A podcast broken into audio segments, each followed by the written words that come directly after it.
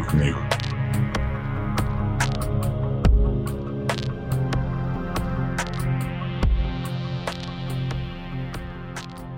Алиса Локалова. Старший лейтенант. Помоги мне, Господи, пережить еще один день в этом проклятом городе. Помоги мне не сойти с ума. Помоги мне найти силы, чтобы жить и сделать свою работу. Чтобы найти эту девушку. Макс получил заявление на прошлой неделе во вторник. Девушка четырнадцати лет пропала на выходных, не вернулась от подруги, у которой осталась на ночь. Он искал ее всю неделю, но зацепки вели в никуда. Проходная встретила его, как всегда, не слишком приветливо. «Казачевский! Опаздываешь! Летучка началась три минуты назад!» «Знаю», – буркнул он, не глядя на дежурного. Макс рассчитывал вообще не успеть на эту летучку. Но, как назло, автобус пришел раньше обычного. Проехал все светофоры на зеленый и не попал ни в одну утреннюю пробку. Господи, где все эти раздражающие мелочи, когда они так нужны? Еще одна пропавшая, две тысячи шестого года рождения. Обратилась мать. Девочки нет дома уже почти неделю. Раньше сбегала из дома, поэтому так поздно обратилась. Казачевский, почти вовремя. Что по делу с Апрыкиной? Голяк, неохотно ответил Макс. Он тяжело опустился на стул. Скрестил руки на груди и продолжил, ни на кого не глядя. Опросил всех одноклассников, друзей по художественной школе и социальным сетям. Обыскали комнату, школьную раздевалку, художественный класс. И что? Даже там ее не нашли? Неумело съехидничал сержант Мартыненко, назойливый тип с неприятным голосом. Ой, а ты карманников и пропавших девочек, блять, каждый день находишь. Прямо у них дома. Огрызнулся Макс. Короче, подруга Сапрыкиной говорит, что та ушла от нее семнадцатого утром, в субботу. И после этого она ее не видела. На улице одна дорожная камера. Там видно, как девочка выходит на тротуар и идет в сторону остановки. Вторую неделю это говно месим, никаких результатов, нет информации. Не бесись. Дело второй девочки тоже возьмешь. Последний раз ее видели примерно в том же районе, недалеко от парка. Возраст тот же. Похоже на серийное, поморщился Макс. Вот и я о том же, отрезал капитан. По автобусным паркам не шляйся. Отряди людей, сам дуй к матери пропавшей. Ольга Терентьева проживает... Это вот в парке нашли. Дрожащая сухонькая рука протянула ему ярко-голубой рюкзачок с брелоком в форме телефонной будки. Кошелек, телефон, все там. Даже зеркальце с помадой. Ей подружка подарила. Оставьте себе, раз в вещдоке не забрали. Телефон только дайте, пожалуйста.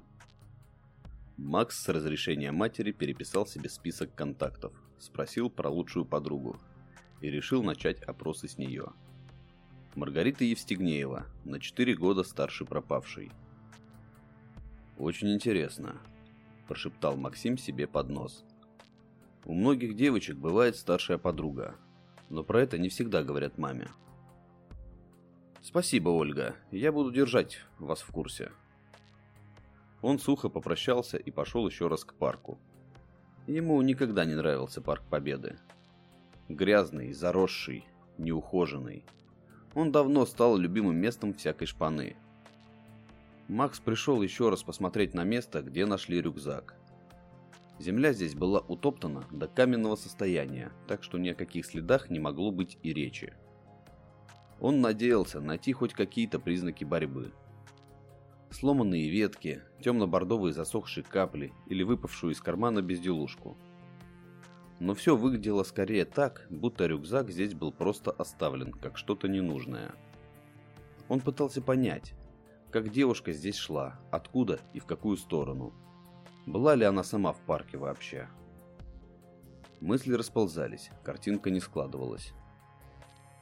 Может, слишком чисто сработали? Старший лейтенант Казачевский? Макс обернулся на голос. Голос принадлежал молодой, коротко стриженной девице в косухе. Максим некоторое время озадаченно разглядывал ее, пытаясь понять, кого она ему напоминает. «Слушаю вас», — выдавил он наконец. «Кажется, с зацепками у тебя не густо», — скептически заметила девушка. «Я Рита Евстигнеева. Решила не ждать, пока ты ко мне придешь. Здесь нечего делать, идем за мной». «С чего вы взяли, что здесь нечего делать?» — нахмурился Макс. Ему не слишком понравилось, как она сразу решила обращаться к нему на «ты». «Это я нашла рюкзак и убедила Светину маму подать заявление. Не выкай, будь добр. Идем со мной, пожалуйста». Максим, сам не зная почему, поплелся за девушкой. «Как ты узнала, что я буду в парке?» «Я не говорил Терентьевой, куда пойду». «Ты верующий?» — покосилась на него Маргарита. «Можешь не отвечать. Вижу, что верующий. Один из миллионов уставших, кто уже теряет свою веру и цепляется за нее, как за спасательный круг». Она вздохнула. «Ты не поверишь, если скажу. Считай, угадала». «Может, ты также угадаешь, где сейчас твоя подруга?» — невнятно проворчал Макс, закуривая. «Мне надо опросить ее одноклассников. Ты меня только задерживаешь. Ответь на несколько вопросов, и я пойду». «От опроса не будет никакого толку». Рита прошлась пятерней по черным волосам, откидывая асимметричную челку. «Она не общается с классом. Они над ней издеваются. Называют припадочной и говорят, что ей место в дурке». «Почему?» «Ну...» Девушка прикусила нижнюю губу. «Она видит вещи, которые не видны другим, и которые, по мнению большинства людей, не существуют». «Ты тоже?» – догадался Макс. «Я этого не говорила». Они вышли из парка и теперь шли по широкой улице через рынок. Рита остановилась у одного из прилавков, поздоровалась со смуглым продавцом, расплатилась и приняла у него из рук объемный пакет. «Почему работаешь без напарника?» — неожиданно спросила девушка, когда они прошли рынок. «Не положено ведь. Да и небезопасно». «Дефицит кадров», — нехотя ответил Казачевский, как будто начальство мало его гложет этим вопросом. «Следовать указаниям гражданского мне тоже не положено. Могу вообще забрать тебя в отдел и допросить». «Потеряешь день времени и ничего не добьешься», — отрезала Рита. Она резко остановилась и взглянула ему прямо в лицо. Девушка смотрела снизу вверх, но Максу стало не по себе от этого взгляда. Темного, хищного, пронзительного и какого-то знающего. Просто знающего. «Я могу ответить на все твои стандартные вопросы, и ты пойдешь дальше заниматься поисками по стандартной схеме, но ничего толком не узнаешь. Или ты можешь дать мне час, и я угадаю», — она выделила это слово интонацией, — «где моя подруга. Выбирай». Макс несколько секунд смотрел на нее в ответ. «Хотел бы я быть так же в себе уверен», — подумал вдруг он. «В восемнадцать мне было бы страшно даже подумать, чтобы вот так разговаривать с людьми вдвое старше меня, с людьми из органов». «Бог с тобой», — сказал он наконец. «Куда мы идем?» «Домой». Рита, как ни в чем не бывало, пошла дальше, не оглядываясь. Знала, что он идет следом. Квартира на четвертом этаже была маленькой и захламленной, но удивительно уютной. Маргарита провела его на кухню. «Не разувайся», — предупредила она его. «Подожди несколько минут, я принесу карту». Карта заняла весь кухонный стол. Она отличалась от других карт. Явно была отпечатана на заказ, не в самой лучшей типографии. То ли с карт Google, то ли снимок с геодезического дрона. Вся карта была в разноцветных пометках со странными символами и надписями латиницей. Язык Макс узнать не смог, но в этом не было ничего удивительного. Он и английский-то знал с пятого на десятое. Из пакета с рынка Рита вынула горсть грецких орехов, окунула в кастрюлю на плите, обтерла вафельным полотенцем. Потом достала из ящика со столовыми приборами маленький остро заточенный ножичек и стала им вырезать на скорлупе символы. Не то буквы, не то иероглифы. Закончив, она метнула орехи на стол с картой. Они разлетелись неравномерно. Три в районе парка, где они только что были. Парочка по краям. Еще три оказались в заводском районе, практически в одной точке. Макс недоверчиво хмыкнул, но промолчал. Рита нахмурилась, взяла три ореха из заводского района и расколола один за другим. Один оказался гнилым, другой начинающим подгнивать. «Плохо», – прокомментировала она. «Открой карту на мобильнике, пожалуйста». Макс послушно открыл приложение с картами и приблизил заводской район. «Сплошные склады», – констатировал он. «Предлагаешь обыскать все?» «Предлагаю тебе немного помолчать», – резко ответила она. «Можешь закурить, если хочешь, только не мешай».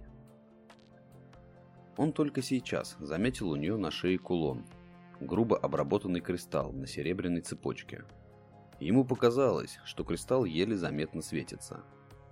Он перевел глаза на ее лицо, и ему показалось, что глаза девушки блестят тем же мягким светом. «Чертовщина какая-то», – выругался Макс про себя. «Сам себя накрутил, прости господи». Он достал сигарету и отошел к окну. Любопытство все-таки взяло верх, и он временами поглядывал на Риту. Та перерисовывала прямоугольники складов на бумагу, обозначив улицы поблизости, и теперь держала свой кулон над листом, слегка раскачивая. Спустя минуту-другую она надела кулон обратно и достала с одной из верхних полок баночку с мелким белым песком. Рита зачерпнула песок деревянной ложечкой, посыпала им нарисованную схему и стала аккуратно дуть на нее, периодически нашептывая что-то под нос. Судя по всему, и это не дало результата. Маргарита ушла в комнату и вернулась с деревянной доской и шкатулкой. Лист с картой складов она положила на доску. Из шкатулки стала доставать странные булавки с кристаллическими наконечниками, прозрачный шарик и несколько катушек с нитками. Матерясь и поминутно дергая себя за мочку уха, Рита принялась катать по доске прозрачный шарик. Следом она втыкала булавку, так, чтобы на виду оставались только кристаллическая часть. Между булавками она натягивала разноцветные нити. Вскоре весь лист был в нитках и кристаллах. Наконец девушка ругнулась, шумно выдохнула и несколькими резкими движениями сдернула все нитки и булавки с доски. «Прячут», – процедила она. «Хорошо прячут». «Что ты имеешь в виду?» Макс шагнул к ней. «Что за мистические штучки?» «Я же говорила». Устало начала она и осеклась. «Крест серебряный? Давно носишь?» «Сколько себя помню». «Одолжи на минуту», — настойчиво попросила она. «Пожалуйста, ты увидишь, ничего плохого тут нет. Мы должны найти их. Ты не представляешь, как это важно». «Ты знаешь больше, чем говоришь», – разозлился полицейский. «Я дам тебе крестик, но ты расскажешь все, что знаешь, независимо от того, насколько это неправдоподобно». Девушка поспешно закивала, и Макс отдал ей крест с шеи.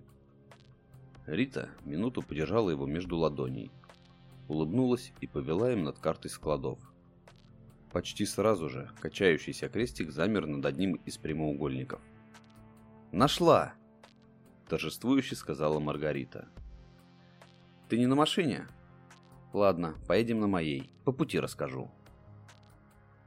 История, поведанная Маргаритой, повергла Максима в крайнее уныние.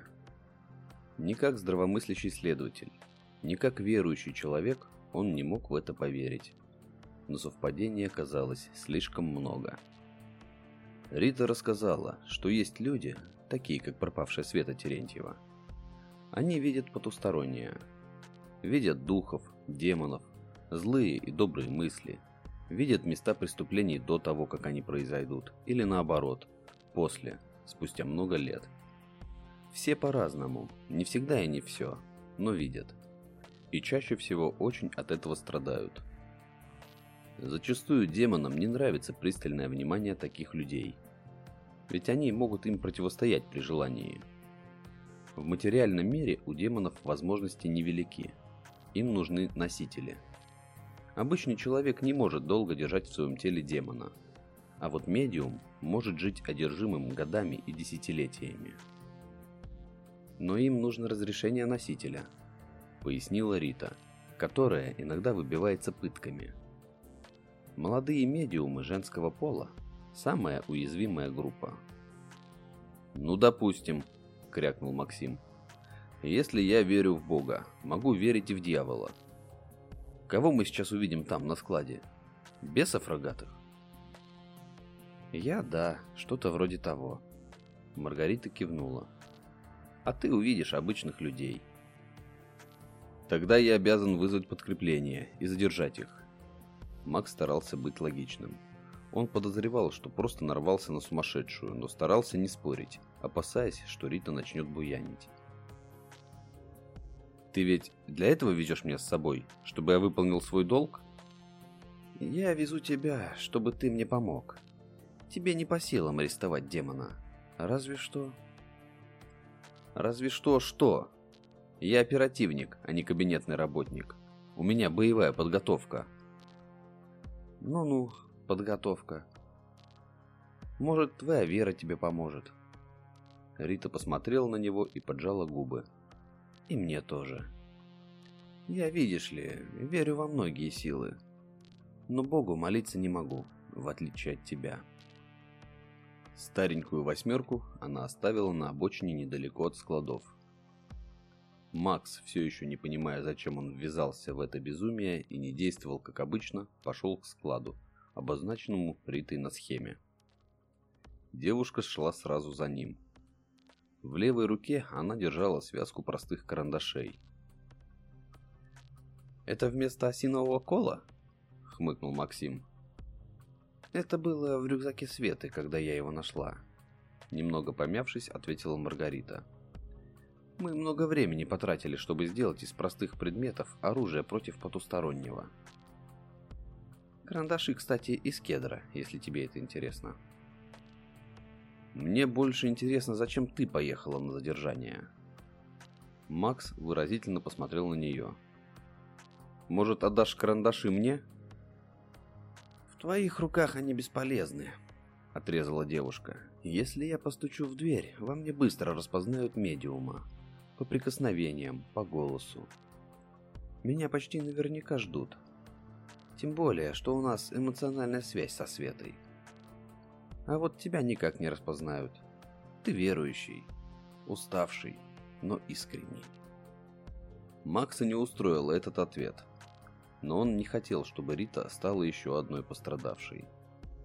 Так что он подошел к двери и на всякий случай потянул за ручку.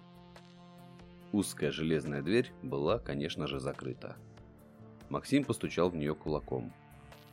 «Полиция Кировского района! Откройте, пожалуйста!» — привычно крикнул он. Он не слишком ожидал, что дверь склада откроется. Дверь распахнула решительная мужская рука. «Предъявите удоста...»